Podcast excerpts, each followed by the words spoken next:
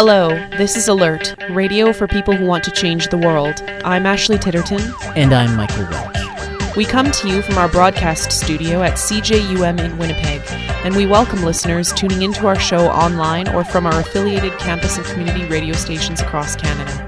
Last Saturday at the University of Toronto, a special teach in was convened to probe the geopolitics of sanctions and war against Iran. On today's program, we will talk to two the participants in that talk Sarah Flounders of the International Action Centre and Yves Engler, a Montreal based author and analyst of Canadian foreign policy, about the under examined issues that may be guiding us to the next Middle East conflict.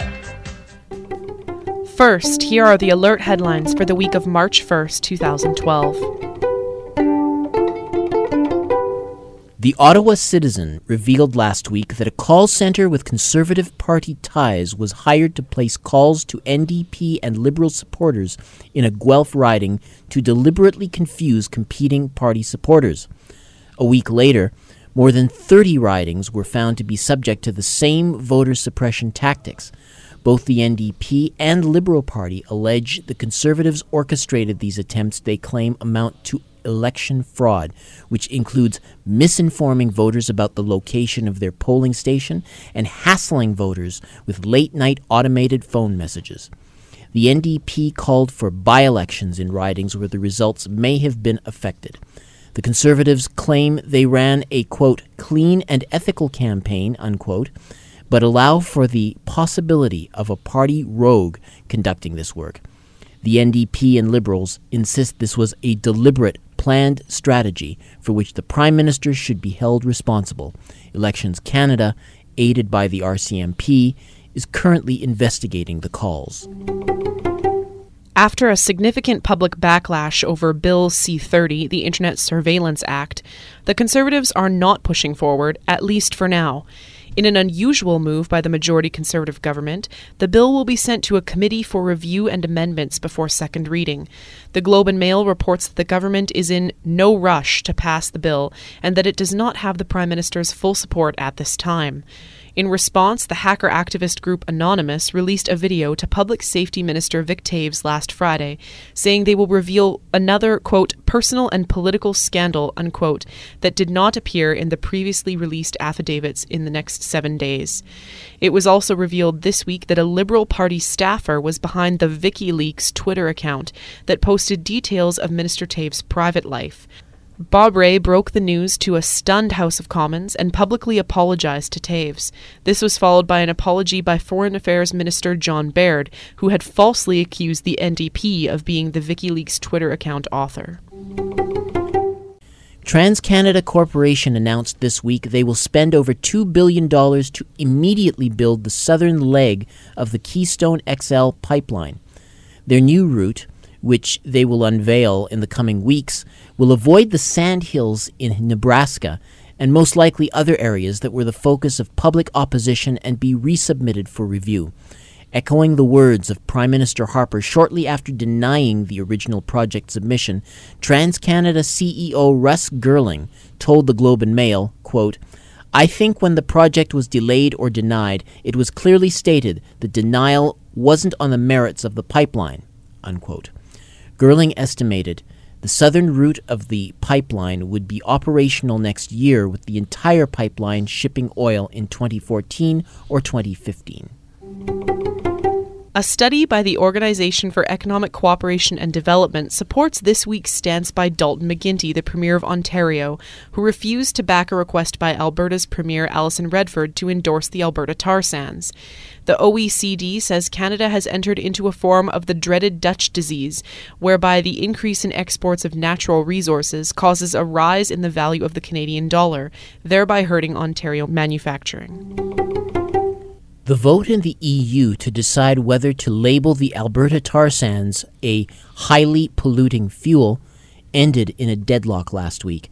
The label is based on a system that ranks fuels according to their carbon footprint, and because Alberta's tar sands use more energy to extract and refine than conventional oil, it could be deemed highly polluting. If passed, it would make Canadian tar sands more expensive for Europeans. The European Council will vote on this question in the summer. In U.S. news, late last week, United Electrical Workers ended their occupation of the Serious Energy plant in Chicago after it was announced that they would be given 90 days to find new ownership of the plant and save their jobs. The workers, who also occupied the plant in 2008, decided to again occupy the window factory after they were informed that the owners are shutting down operations. A deal was reached by the end of the day that gives workers time to find a new buyer for the business and keep their jobs. The University of California, Davis is facing a lawsuit over the incident last fall where campus police pepper sprayed students participating in an Occupy rally. Students and alumni at UC Davis filed a complaint in U.S. District Court claiming the university violated demonstrators' constitutional rights.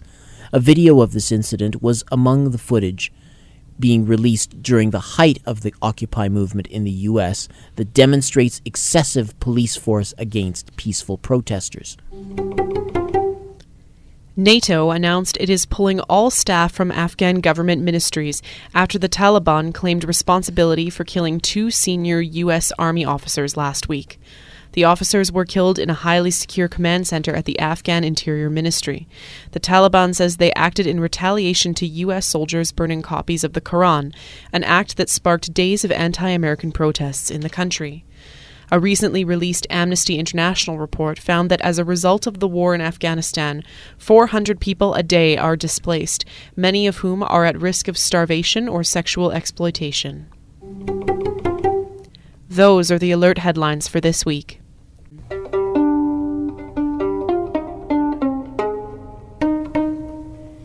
Now for Around the Left for the week of March 1st, 2012. On Saturday, March 3rd, from 12 o'clock noon to 2:30 p.m. in Toronto, come to the Transit Forum 2012. Which way forward for the transit movement in Toronto? The forum will take place at the Steelworkers Hall at 25 Cecil Street. Speakers will include the Free and Accessible Transit Campaign, Jonah Schein, the NDP urban transport critic, and the Fair Fare Coalition. For more information, contact Toronto Transit Forum 2012 at gmail.com. Women are playing a crucial role in resisting a surge of mining and development aggression taking place in Canada and around the world, led by Canadian corporations. For those in Montreal, come hear some of these amazing women and echo and celebrate their voices on Sunday, March 4th, at the annual International Women's Day event. This event is organized by Women of Diverse Origins of Montreal, or WDO, an alliance of grassroots community groups and will take place from 9 o'clock a.m. to 4:30 p.m. at 6767 Côte des Neiges in Montreal.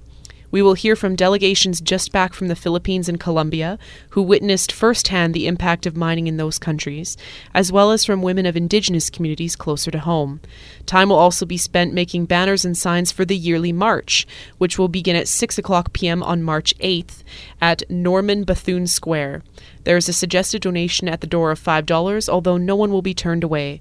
Translation and daycare will be provided. For more information, email wdofdo at gmail.com. The Greater Toronto Workers' Assembly will be hosting a coffee house on sex worker solidarity on March 4th at 2 o'clock p.m. at Beit Zatoun at 612 Markham Street in Toronto. This coffeehouse discussion will address how acting in solidarity with sex worker rights organizations and supporting sex workers in their efforts to improve their working conditions and end criminalization are important in the movement towards expanding labor rights for all. For those in Winnipeg, Israeli Apartheid Week will take place the week of March 5th with various events at both the University of Manitoba and University of Winnipeg campuses. For more information on specific events and for details on the numerous talks taking place that week, search for Israeli Apartheid Week 2012 Winnipeg on Facebook to locate the event page. Ever since the monopoly of the Canadian Wheat Board has been rearranged, the Harper government has been drastically trying to pull Monsanto into the prairie wheat market with pressure from the United States government. Other concerned citizens are gathering to protest all around the world next month. On March 16th, from 1 o'clock to 3 o'clock p.m. in Winnipeg, Occupy Monsanto at the Monsanto Canada Incorporated head office located at 900 1 Research Road at the University of Manitoba. A unique phenomenon in the US and the world, Left Forum convenes the largest annual conference of a broad spectrum of left and progressive intellectuals, activists, academics, organizations, and the interested public. The conference is held each spring in New York City and will take place this year from March 16th to 18th at Pace University. This year's theme is Occupy the System Confronting Global Capitalism. For more information, visit leftforum.org. That's all for Around the Left for this week.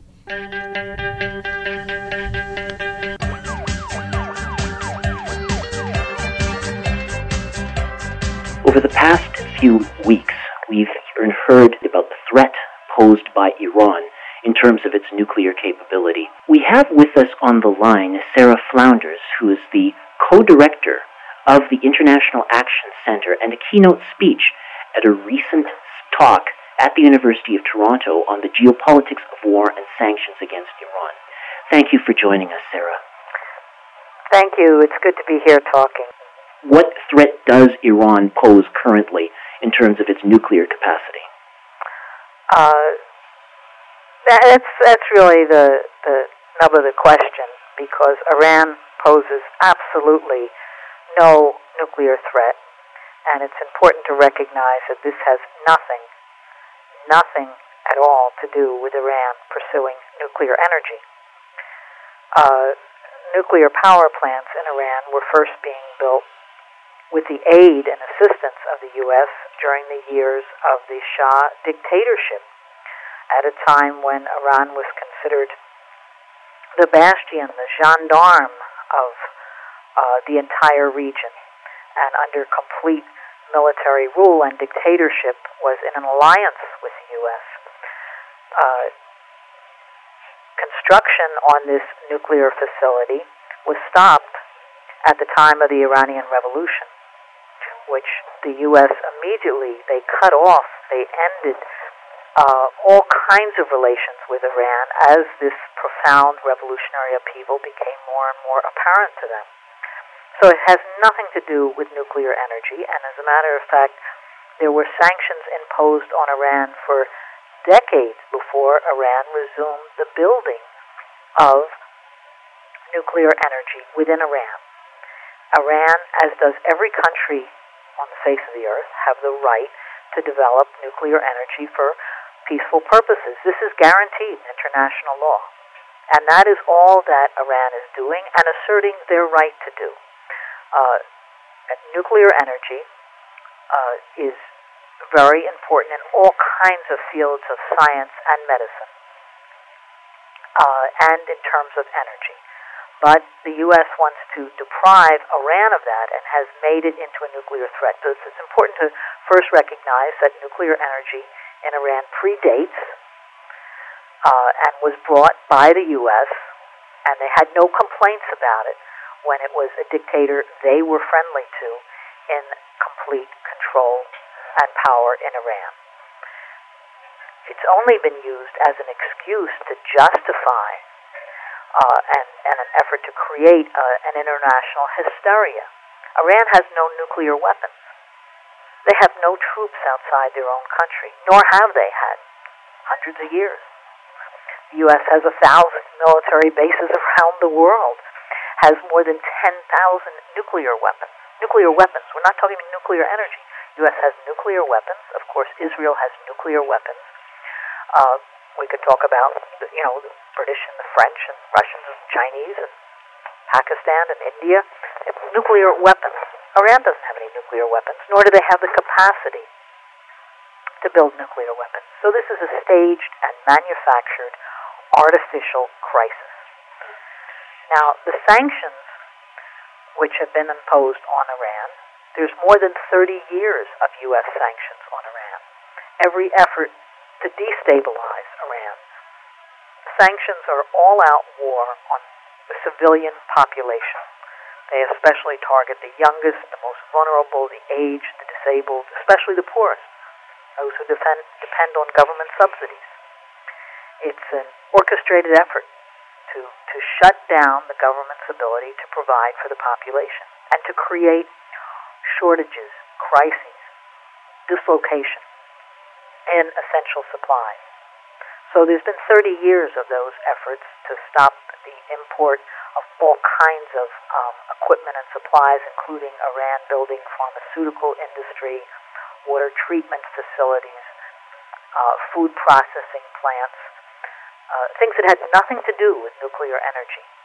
Uh, every effort made to stop uh, oil processing uh, plant, uh, oil refinery, uh, and to get countries around the world to also refuse to sell Iran parts to refine their own oil to be used internally. For for years, Iran had to actually imp- they would export petroleum in its raw form and have to import refined oil and gasoline. So the U.S. actually tried to stop them from refining their own oil. All of this is at a different level than the new sanctions that have been imposed because the new sanctions on Iran are a demand that the whole world participate. Sarah, coming from the U.S. government. It's demanding that every country in the world participate in a blockade of Iran. Mhm. And any country that refuses, any country that continues to trade, to buy and sell anything with Iran, faces a form of U.S. sanctions, a cutoff of their trade relations. So it's, it's a very extreme form of sanctions demanding that every country around the world cut off their economic relations with Iran. Over, over what? Over nuclear weapons, which Iran does not have. What about other threats posed by Iran? Um, for instance, we hear about uh, support for militias like Hezbollah. Are there, is there any merit to concern non-nuclear threats posed by Iran? Well, Iran certainly has relations with uh, Hezbollah in, in Lebanon, with Hamas in, uh, in Gaza, and with other formations, uh, and they have every right uh, against uh, Israeli attack, invasion of Lebanon, the right of the Lebanese people to defend themselves. That did come, and and after whole parts of Lebanon were absolutely leveled, uh, Iran provided some of the money for the reconstruction in Lebanon, and that uh, was deeply felt by the people of Lebanon. So it's, it's also important to recognize what's targeted in Iran today in a war on Iran because the, the sanctions are meant to create dislocation and hardship, uh, shortages, famines, not enough food, not enough medicine, not enough raw materials, no markets. But at the same time, again and again, it's been announced that in the first day, if, if there was an actual aggressive military attack, U.S. has 10,000 targets that would be hit in the first day of a bombing of Iran.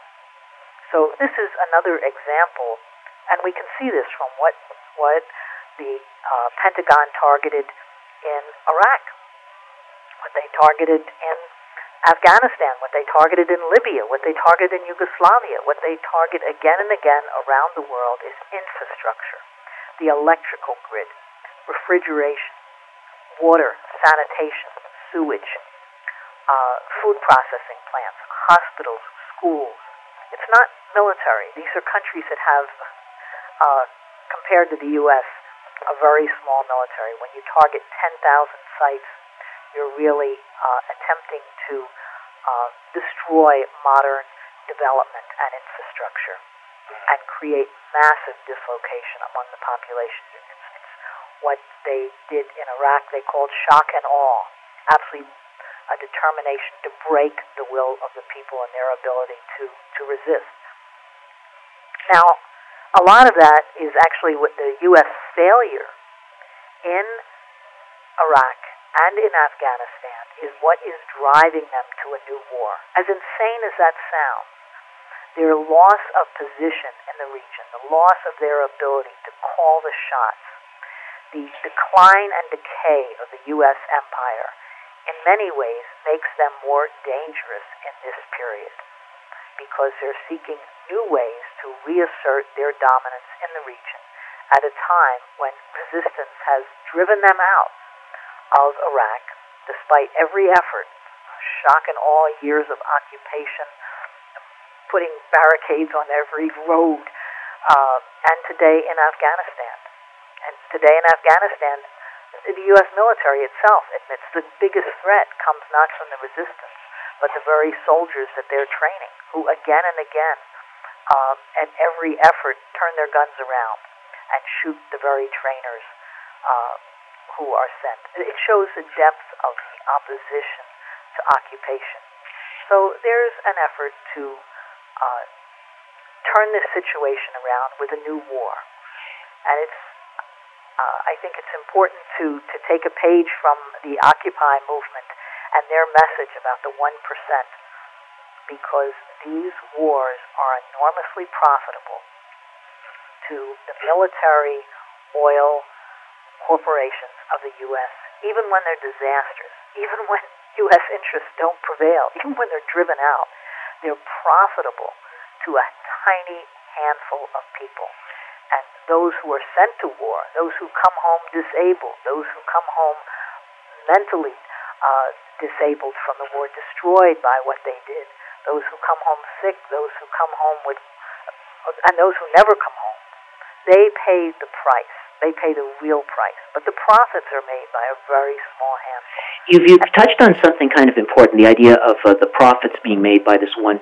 Is that principally what we're, we're talking about here? Oil and money? Are those the, the principal drivers of this, uh, uh, of, of what could become the next war? And uh, if that's, I mean, Absolutely. if that's the case. That is yeah. what drives U.S. policy. Uh, with pressure all different ways back and forth debate. What can they do? What can they get away with?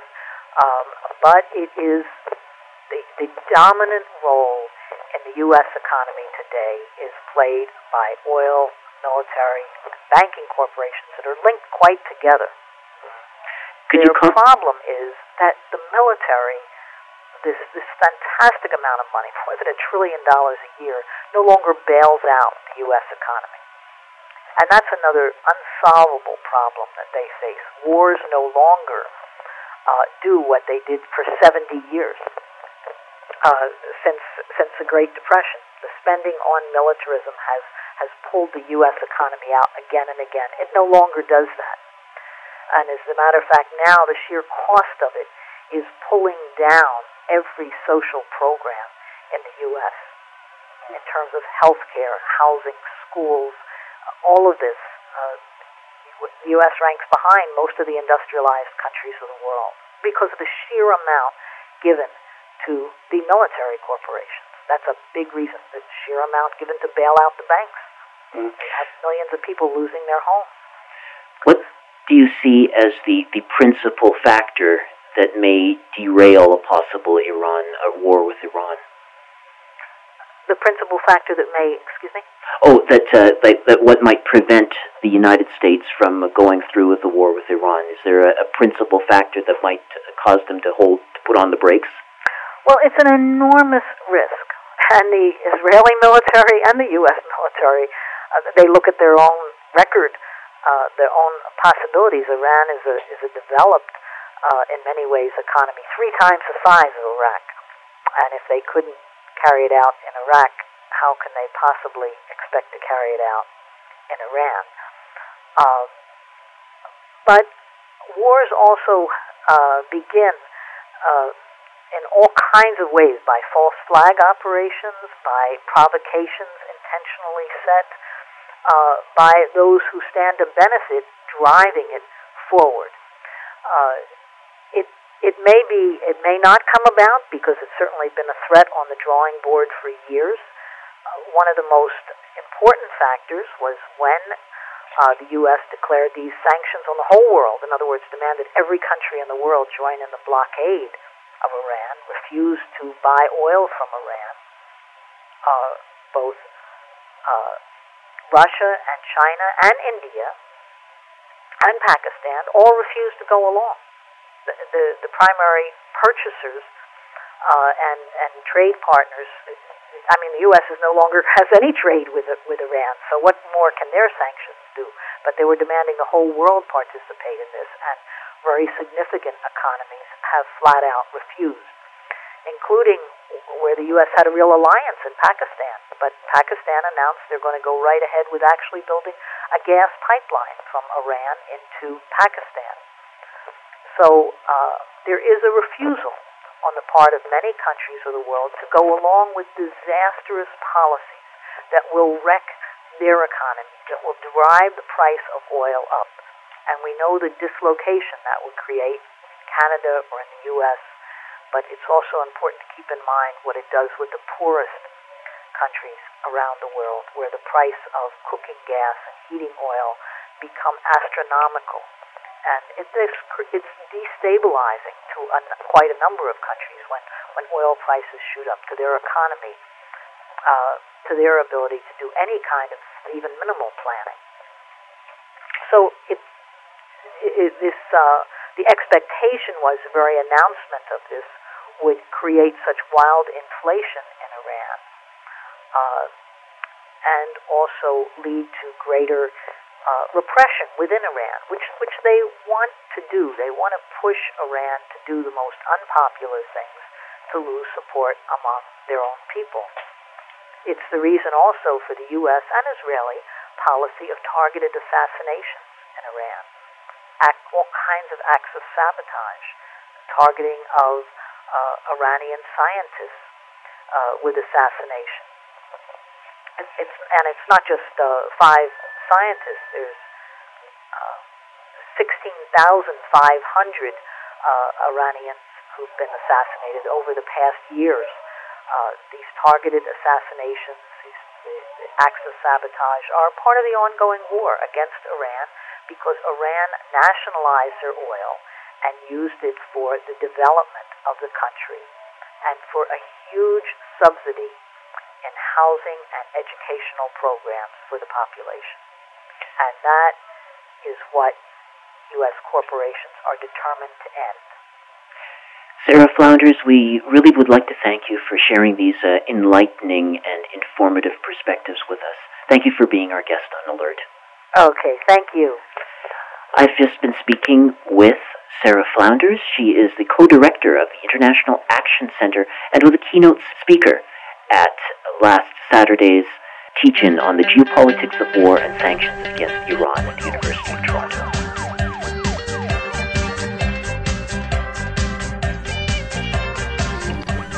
So, with international powers orienting themselves around Iran, where does that leave Canada? What role is Canada playing in the emerging conflict, and what could or should Canada be doing differently? To discuss this, we're joined on the line by Yves Engler.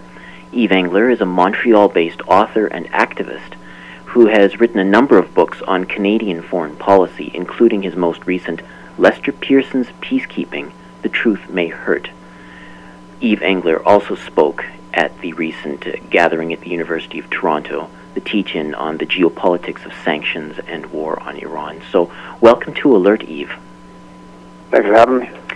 Okay, could you maybe outline for us, just give us a put this Canada's uh, relationship with Iran in a historical context? I mean, what kinds of uh, what is there uh, about Canada's background there that might be coloring uh, current um, orientation there? Well, I think that uh, you want to go back uh, a ways back historically. Uh, the Canadian government uh, opposed uh, Iran's nationalization of oil in the early 50s, and uh, Lester Pearson uh, then foreign minister, uh, basically uh, uh, condemned Iran for for moving towards nationalizing nationalizing its oil. And uh, when uh, the British and Americans overthrew uh the uh elected president Mossadegh in '53. Uh, Canada had basically basically endorsed that uh, low-level um, complicity, uh, which included uh uh participating in the uh, uh, oil blockade of of uh, uh, of Iran, um, oil boycott, should I say, of Iran, and uh, beginning beginning um, official diplomatic relations with Iran in 1955, uh, just after the coup, and and uh, continuing actually fairly significant um, relations with Iran during the period of the Shah, uh, right up until 1978 uh, when uh, you have um, the the premier of, of uh, Ontario making making a visit to go see the Shah. So there's a there's a history of of Canadian um, support for anti-democratic moves in Iran, uh, opposition to uh, to nationalization of oil, and and quite strong support uh, for. Um, uh, for the Shah during the most repressive uh, period, and then actually one important point in that is the the Canadian government was was willing to sell Iran, um, uh, you know, to help Iran in its drive, the Shah's drive for uh, for nuclear power in, in the in the 1970s. Um, so I think that that history um, should inform us a little bit in terms of the the uh, the moral posturing coming from uh, from the Harper government right now on, on Iran, um, which I think is a um, is not not tied to uh, the human rights question, but rather tied to the fact that Iran is not uh, seen as a, an ally of the West. Mm-hmm. Now, you've comment you've commented in, in previous publications uh, the reality about uh, that myth, uh, the myths that we seem to have in our national character, that uh, we're global good guys and so on. But uh, uh, and and you've largely challenged that. So could could you maybe, uh, in terms of the the Iran situation and, and regionally, what are the primary factors guiding government decisions? Is it our proximity to the U.S. or is it uh, the, the the corporate infrastructure within our own country?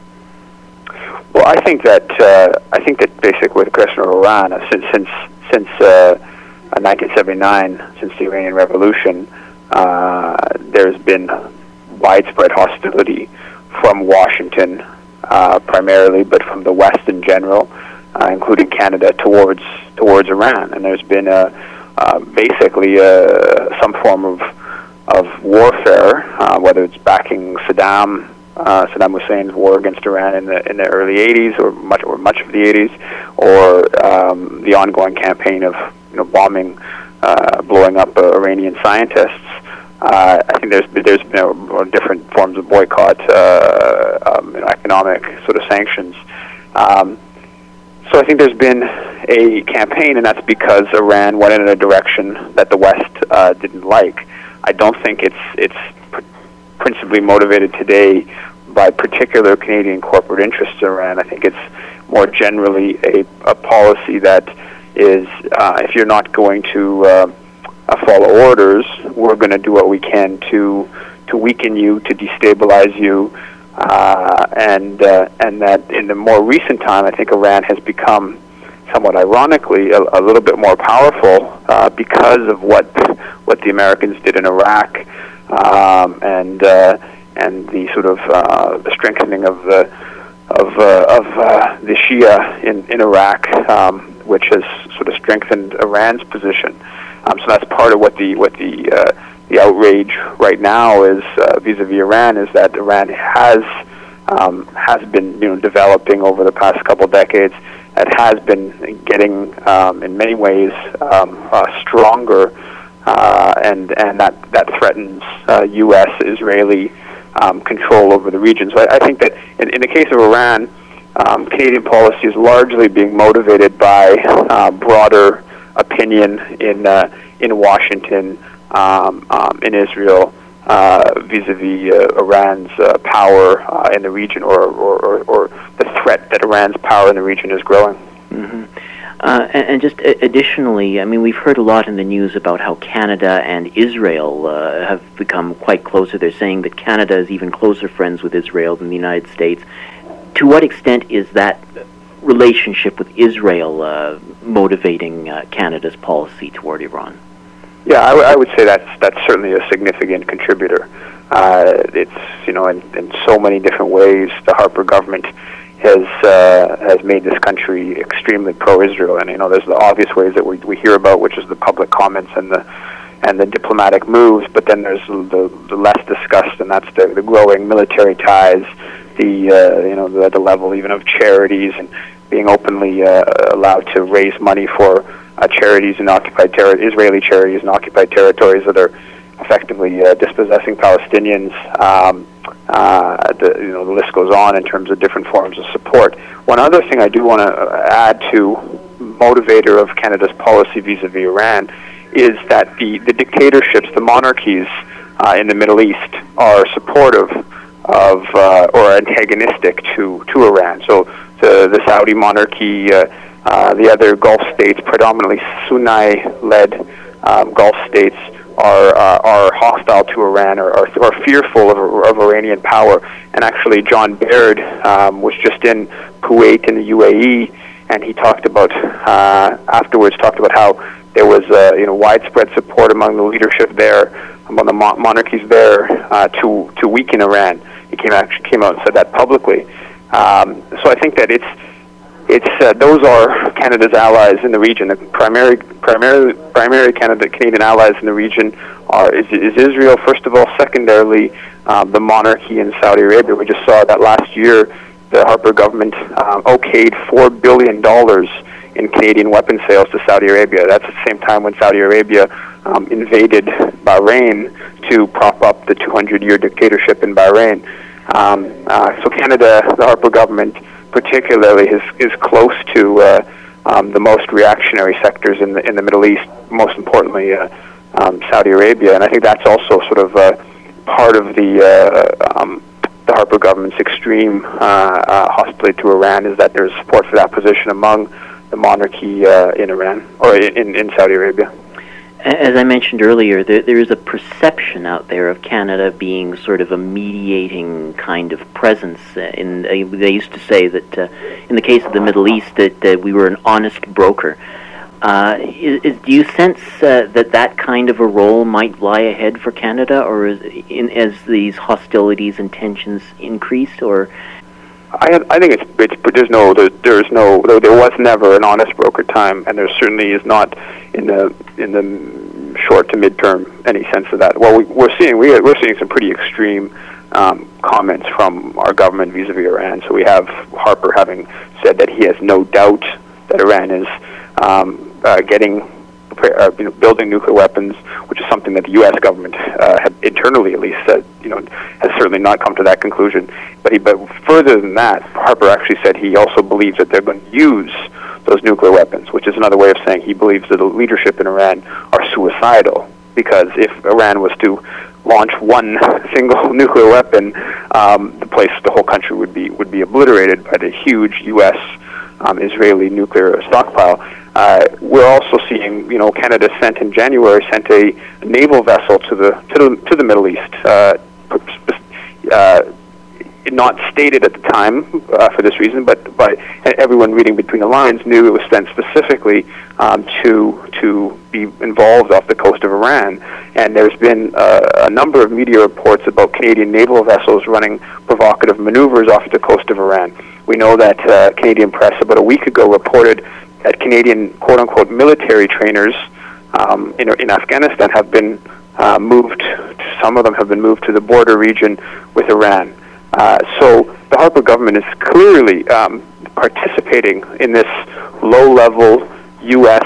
Uh, Israeli uh, um, war against Iran uh, as we speak. So, so any sense of you know reversing course and, and going to some sort of uh, honest broker time is, is, is out of the question. And, and, and you know, going further with that, the, the campaign that the Harper government has had vis-a-vis Iran um, at the UN in terms of focusing on Iran's human rights violations at the UN. There's reports going back to 2007 that there was a, a division of labor, as the uh, CanWest article from 2007 said, that where Canada focused on Iran's human rights record, while the U.S. and uh, um, European countries focused on uh, questions of sanctions and and uh, and and you know nuclear nuclear questions.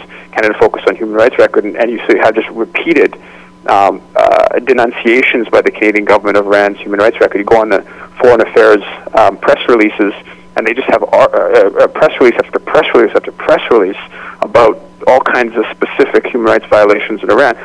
Most of which, uh, my guess is, are, are fully legitimate.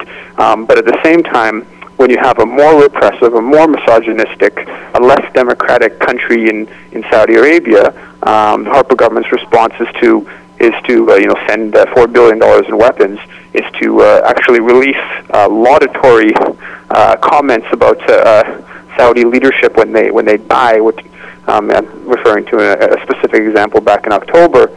Um, just a, a very deferential position vis-a-vis Saudi Arabia, which is a much less democratic and uh, uh, um, uh, you know respect, respectful of human rights than Iran.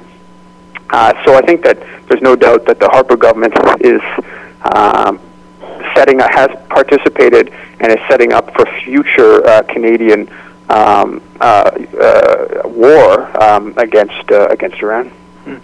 Would you care, in the last couple of minutes, would you care to uh, comment on what you could see uh, Canada, if it was truly committed to democracy, peace, and human rights, what what could and should they be doing at this point? Well, uh, I think that they should. They should. The, the first thing would be the Canadian government should say uh, Iran has the right to nuclear energy. Um, Iran uh, should say that we we disagree with any uh, military campaign um, against Iran. I think that's uh, that's uh, you know fully fully legitimate. Question of nuclear energy. I guess one could say that um, if the Canadian government was prepared to get, move away from nuclear energy in Canada, then they they could legitimately say that no one should have nu- no one should be using nuclear energy. But that's a, that's a, that's on a bit of a side. In in a short term, instead of beating the war drums, um, uh, make comments towards um, some form of reconciliation, some form of you know pro peace. Uh, you know, not not sending naval vessels uh, off the coast. Longer term, uh, or more broadly, I think there's all kinds of uh, policy, easy policy changes. I think you know supporting uh, the Arab world's move uh, for a nuclear-free Middle East. That's something that the Harper government has opposed uh, back in uh, September 2010, uh, and a number of occasions has voted against uh, International Atomic Energy Agency resolutions calling for uh, uh, Israel to bring its nuclear stockpile under IAEA control. So the Harper government has opposed calls for a nuclear-free Middle East because our ally in Israel has um, you know, not a possible nuclear weapons program, but has a known nuclear stockpile. Um, so be, there's all kinds of very simple uh, moves in, in the diplomatic sphere uh, uh, supporting initiatives that are already out there um, that the Harper government uh, could could could support, and I think that would that would certainly um, lead to a slight improvement in in the the world's or the Middle Eastern um, situation. Also, more generally in terms of um, being willing to criticize uh, some of the uh, the repression in, in, in neighboring countries, talking about you know uh, Saudi Arabia, most importantly about uh, just just how um, uh, repressive that country is, and and you know how that country is still supporting the uh, the opposition to the democratic movement in, in Bahrain, uh, and that's a position that the, Har- the Harper government has more or less gone along with with the Saudi position there, and, and that also would would uh, I think uh, go a ways into reducing uh, regional tension. Well, we really appreciate uh, that analysis, Yves. Uh, so thank you for sharing it with us uh, here at Alert. Thanks for having me. And I've been speaking with Yves Engler. He is the author of a number of books on Canadian foreign policy. His most recent, Lester Pearson's Peacekeeping: The Truth May Hurt is available now at bookstores.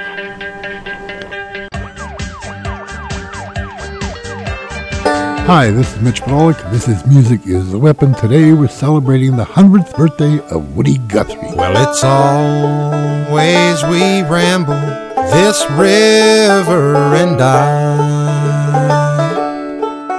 All along your green valleys I work till I die. My land I'll defend with my life needed be. Cause my pastures of plenty must always be free. Green pastures of plenty from dry desert ground. From the Grand Coulee Dam where the waters run down. Every state in this union, us migrants have been. Lord, we come with the dust and we go with the wind.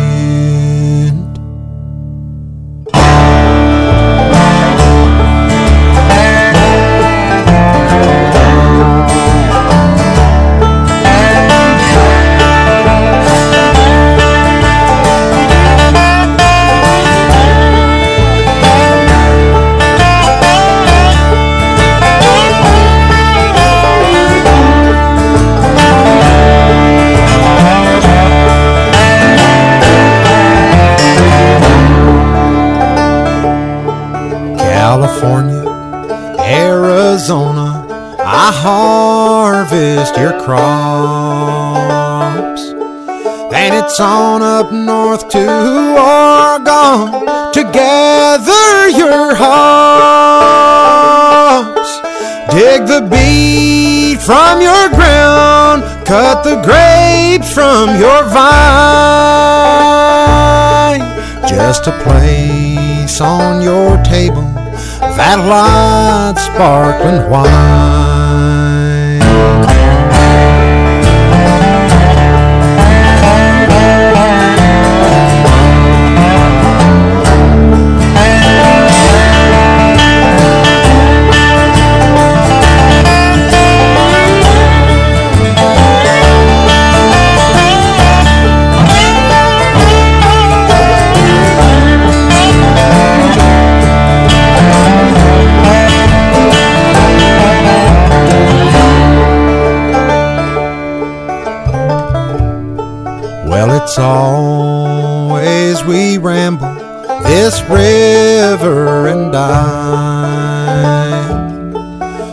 Along your green valleys, I work till I die.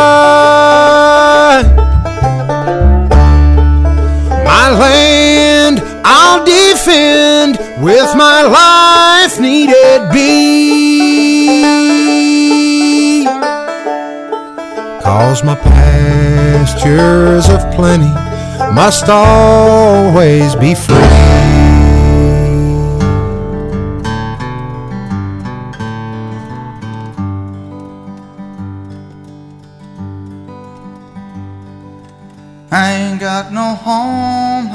Just a rambling round.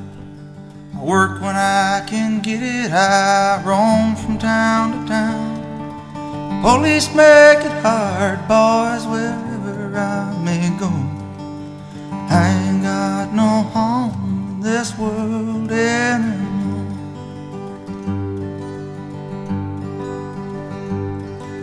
I was farming shares and always I was. My debts, they was so many, my pay wouldn't go around. The Drought got my crop and Mr. Banker I ain't got no home in this world anymore. Six children I have raised, they're scattered and they're gone. And my darling, to heaven she is flown? She died of the fever, yes, on the cabin floor. I ain't got no home in this world anymore.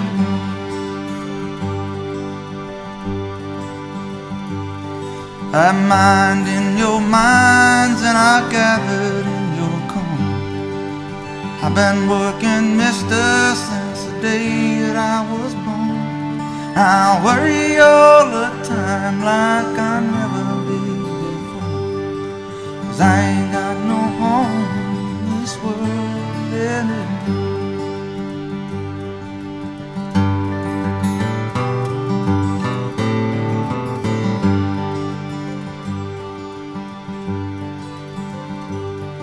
Well, now I just ramble around to see what I can see. A wide, wicked world, sort of funny place to me. I Gambling man is rich and the working man is poor. I ain't got no home in this world.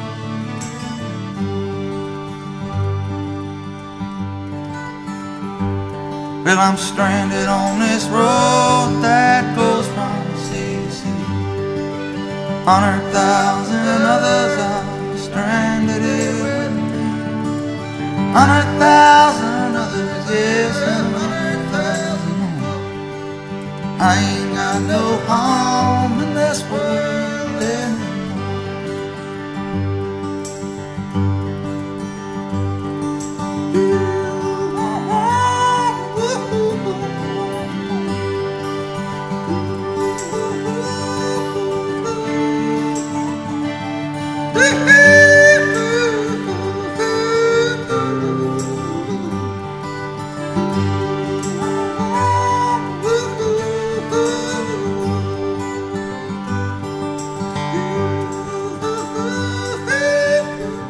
was Bruce Springsteen, the boss, singing Ain't Got No Home. And before that, the Alison Krauss Band with the classic Pastures of Plenty, a song of the migrant workers. Beautiful stuff. A lot of Woody stuff is, is so attached to the working class experience and culture. I'm, uh, I'm a victim of being indoctrinated by them. I've been listening to this since I was about 14 years old, and all these songs I dearly love. Next, we're going to hear from Willie Nelson singing The Philadelphia Lawyer.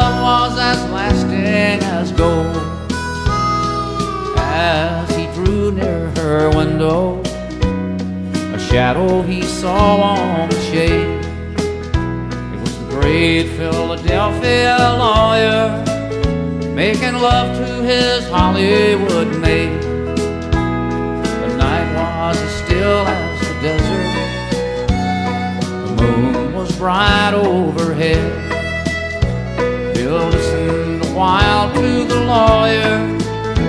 He could hear every word that he said. Your hands are so pretty and lovely. Your form so rare and divine. Come go with me to the city and leave this wild cowboy behind. Now back in old Pennsylvania, among all those beautiful pines, there's one less Philadelphia lawyer in old Philadelphia tonight.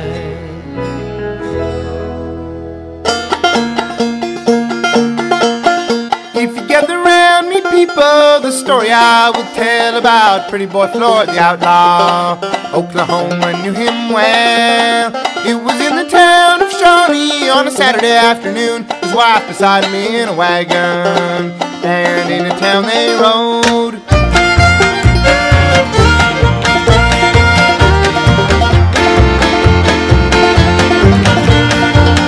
Well, the deputy sheriff approached him in a manner rather rude, using vulgar words and language, and his wife she overheard. Pretty boy grabbed the long tail, and the deputy grabbed his gun and fight that followed, he laid that deputy down. Well, he took to the hills and timber to live the life of shame, and every crime in Oklahoma was added to his name. And he took to the hills and timber on the Canadian River shore, and pretty boy found a welcome at every farmer's door.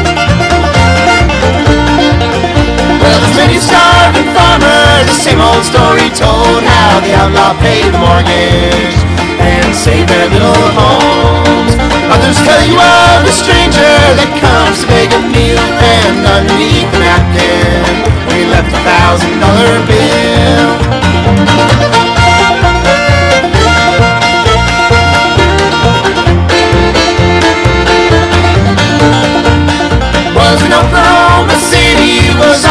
Christmas day, there come a whole carload of groceries.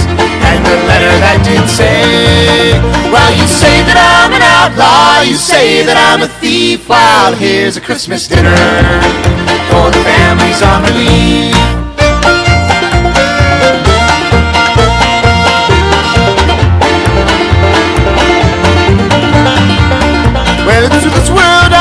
But I've seen lots of funny men. Some will rob you with their six gun, and some with a fountain pen. But into this world you ramble, and into this world you roam. You won't never see no outlaw drive a family from their home.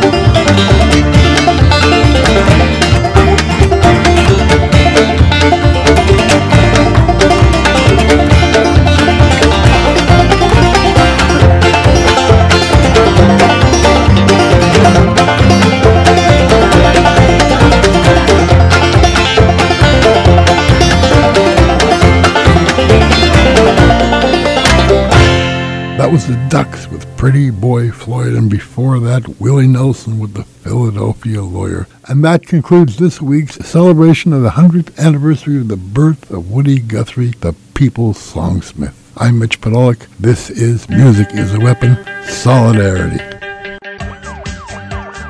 Well, that's our show for this week. Thanks for being with us. We'll be here next week at this time. If you'd like to send us a comment, write to alert at CanadianDimension.com. To hear the show again or to hear any of our past shows, go to the Canadian Dimension website at CanadianDimension.com and select Alert. The show is also podcast on rabble.ca. The executive producer of Alert is Canadian Dimension publisher Cy Gonick. Technical producers are Michael Welch and Tommy Allen. Alert headlines by Ben Wood, Around the Left by Ashley Titterton, Music is the Weapon by Mitch Podolak, with technical production by Andrew Valby. I'm Ashley Titterton. And I'm Michael Welch. Alert Radio is a production of Canadian Dimension magazine.